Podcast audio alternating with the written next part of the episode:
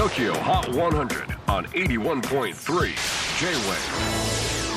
クリス・ベプラーです。J-WAVE ポッドキャスティング TOKYO HOT 100、えー、ここでは今週チャートインしている曲の中からおすすめの一曲をチェックしていきます。今日ピックアップするのは今週70位初登場アグネス・ヌネスネオビーツ・ヴィッシュこのアグネス・ヌネスはブラジルのバイア州出身でリオデジャネイロを拠点に活動しているシンガーです。そして非常に若い現在18歳デビュー2年目のもうほぼ新人さんです。でアグネスは12歳の頃お母さんに携帯電話をおねだりしたそうなんですがお母さんが買ってくれたのはなぜか携帯ではなくキーボード。鍵盤ですね。キーボードって言ってもコンピューターのキーボードじゃございません。鍵盤です。それが彼女の運命を変えました。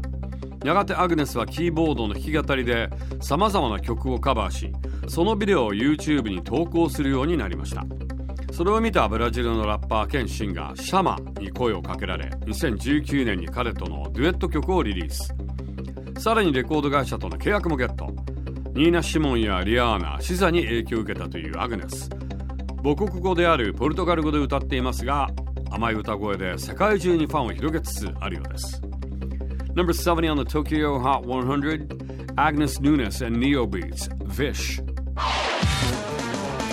J-WAVE PODCASTING TOKYO HOT 100